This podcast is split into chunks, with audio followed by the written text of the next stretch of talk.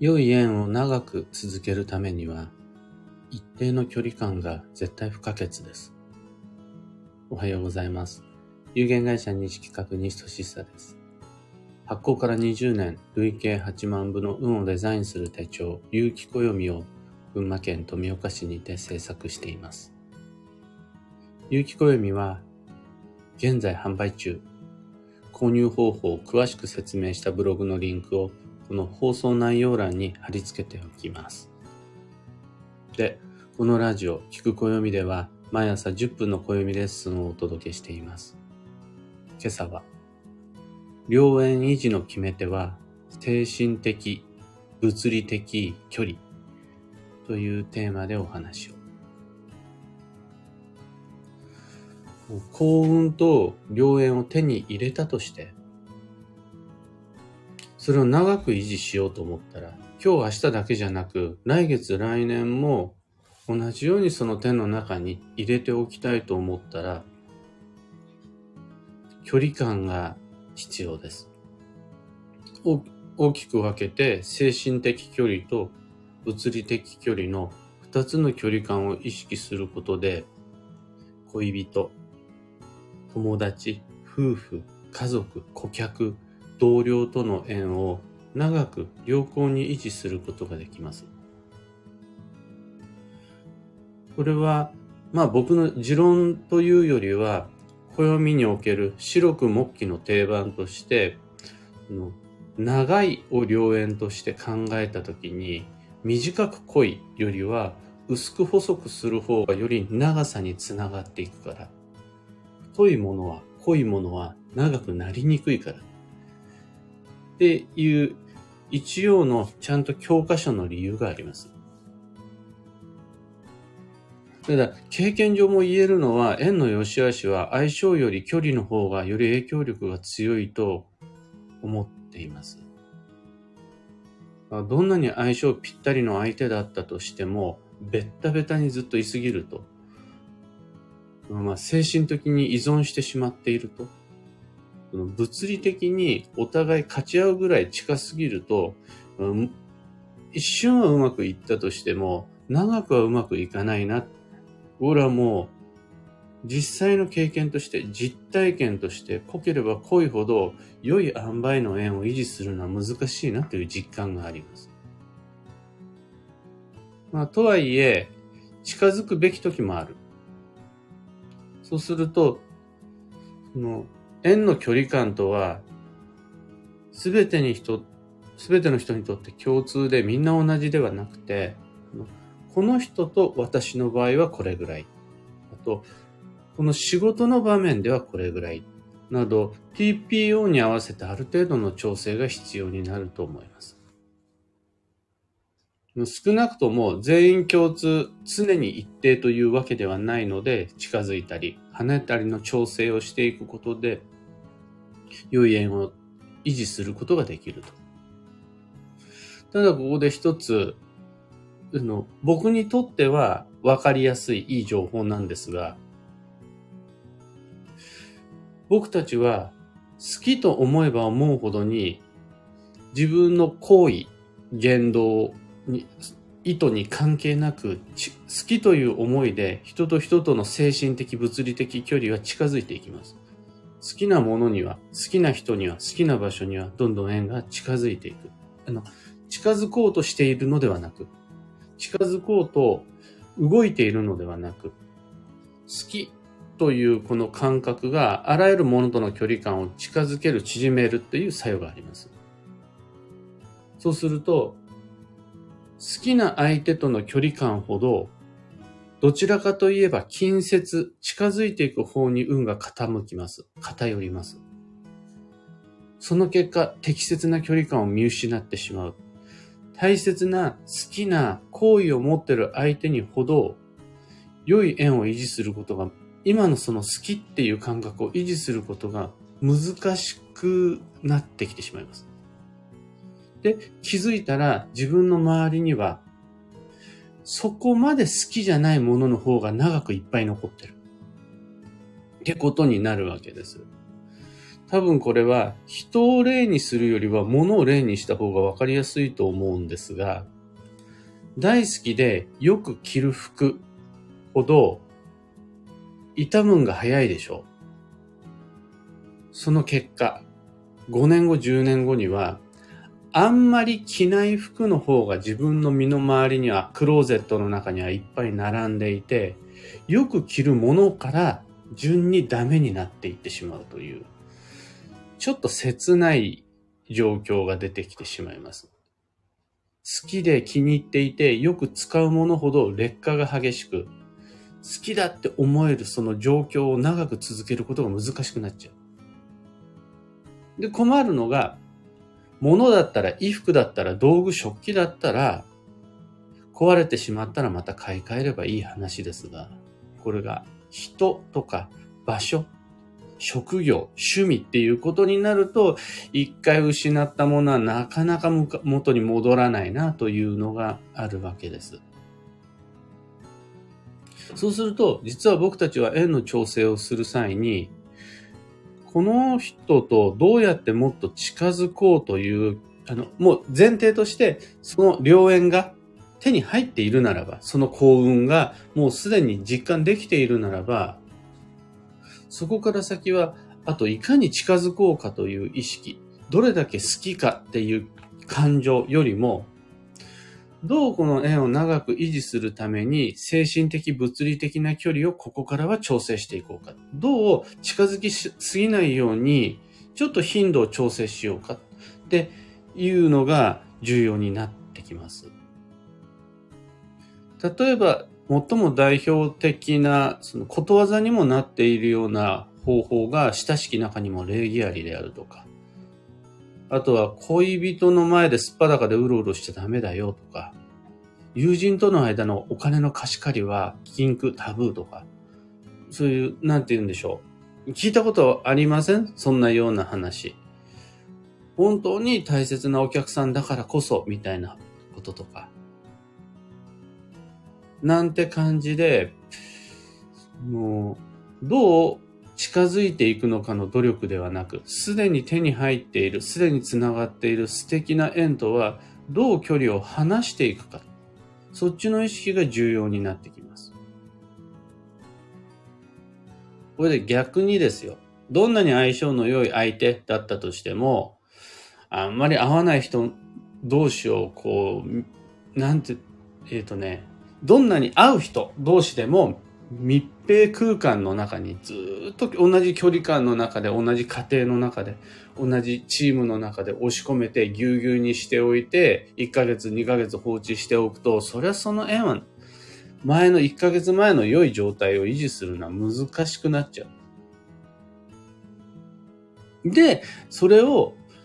そういううまくいかなくなった状況を相性が悪いっていうのは、それ本当の相性の話じゃなくて、悪くなった状態をただそういうふうに名付けてるっていうだけになっちゃう。そこで実は僕たちがやんなくちゃならないのは、いや、夫婦なんだからどうやって距離を離すかとか、いや、友人同士なんだからどうやってプライバシーを確保するかみたいな、いかに離れるかの方をのみちゃんと努力、配慮することができれば、10年後も20年後もその見えない円の糸をきれいに保つことができるようになります。っていうのが今日のお話、良縁維持の決め手は精神的かつ物理的距離が決め手となるっていうお話でした。なんで今日こんなテーマにしたかというと、今まさに2023年が縁の年で人間関係を諦めるわけにはいかない。コミュニケーションが一つ全員共通の課題になる運の流れ、暦上の運勢において、特に9月は、その縁の良い部分だけじゃなくて、めんどくさいところであるとか、疲れちゃうような大変な部分も見せられると思います。そこで僕たちがその荒波に上手に乗っていこうと思ったら、口、口八丁、手八丁の技術的なコミュニケーション能力ではなくて、距離の調整。しかも、いかに離れるか。あの、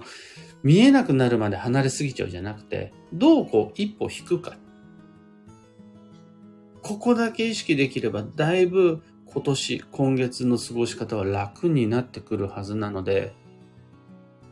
ああ、もう人間関係疲れちゃったという方はぜひお試しください。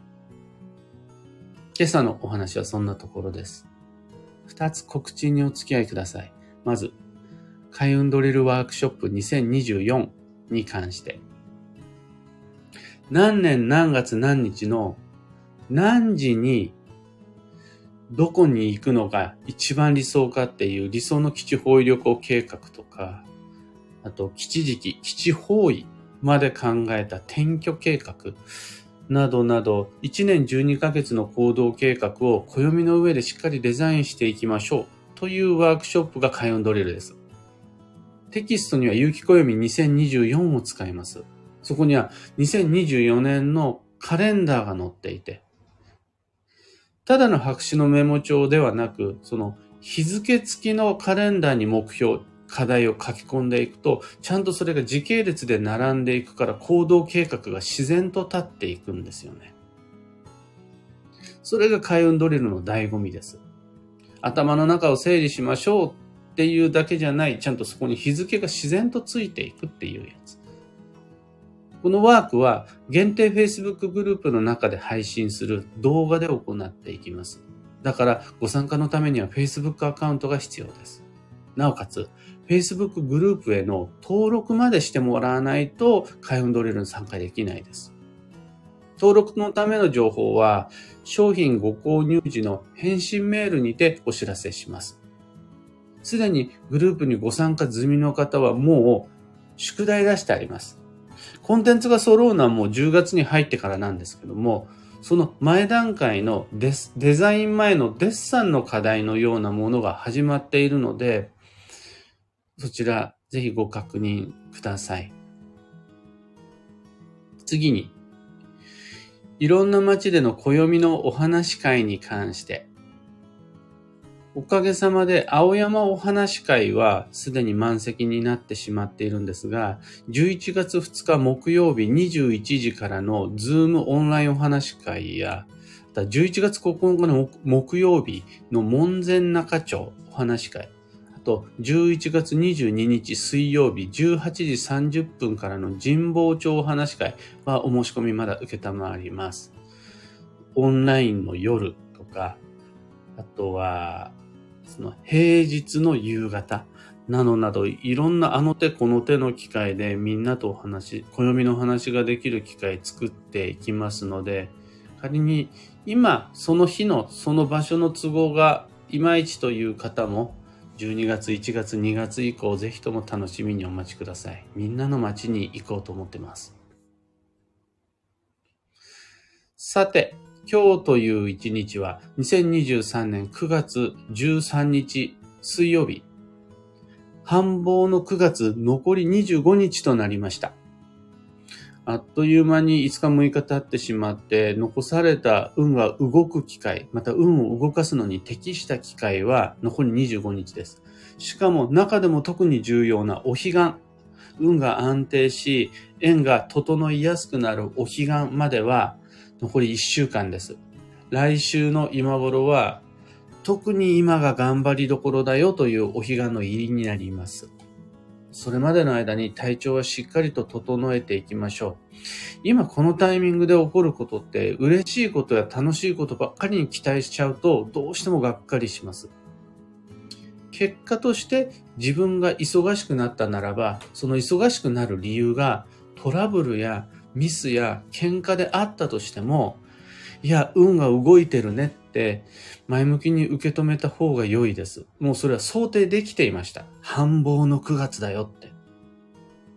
この想定をきっといいことばっかり起こるに違いない。きっと成果が認められるような手応えのある月に違いないってなっちゃうとがっかりするので、そっちじゃないです。忙しくなってるかどうかの方に注目して、今の自分の過ごし方を見直したり、そのままでいいよって認めたりする方が、正しい鑑定になります。幸運のレシピは、かぼちゃ。の煮物が一番有名、有名っていうか一般的なんでしょうが、僕が好きなのはかぼちゃサラダ。あとはデザートでかぼちゃのパンプキンパイにパンプキンプリンもありますよね。と、韓国料理でも中国料理でもあるのが、かぼちゃのおかゆなんていうのも大好きです。かぼちゃ料理が今日の幸運レシピとなります。最後に、今日のキーワードは、制作。物の形をなす。その心は、頭で思い描いているだけでは目標もノルマも達成できない。その想像、想定、集中みたいなことだけだと足んなくて、そこに行動が必要になる。具体的な形として何かしら目に見える形で小さくても良い成果を残すことでようやくその先の運が動いていくという感じです。これが本番じゃない。お試しでも遊びでもいいから何かしらの具体的な形を一つ作って吉です。以上、迷った時の目安としてご参考までに。それでは今日もできることをできるだけ。西企画西俊久でした。いってらっしゃい。かよさんおはようございます。ひでみんさんおはようございます。アルココさんおはようございます。かんぽうはなこさんおはようございます。たかさんおはようございます。ニベアさん、おはようございます。小川智美さん、おはようございます。くーさん、おはようございます。ゆうさん、おはようございます。今日は曇り空が見当たらない。別々の街で暮らすみんなの空が全部晴れマークですね。群馬県富岡市も綺麗な空です。あと、そこまで暑くなく、あの、涼やかな高原の朝とまではいかないですが、だいぶ過ごしやすい今日です。ミカさん、トレモロさん、マーチさん、キミコさん、キーボードさん、エヌシャンティさん、ハナさん、おはようございます。うん今日の本題の中でもお話ししましたが、人間関係に関して、皆々様はそれぞれの活躍の舞台で、ああ、もう縁はしばらくいいわってげっそりしていませんでしょうか。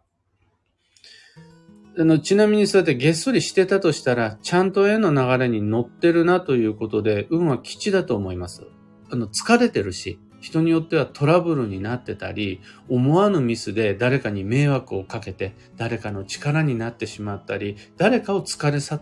てしまったりしてる。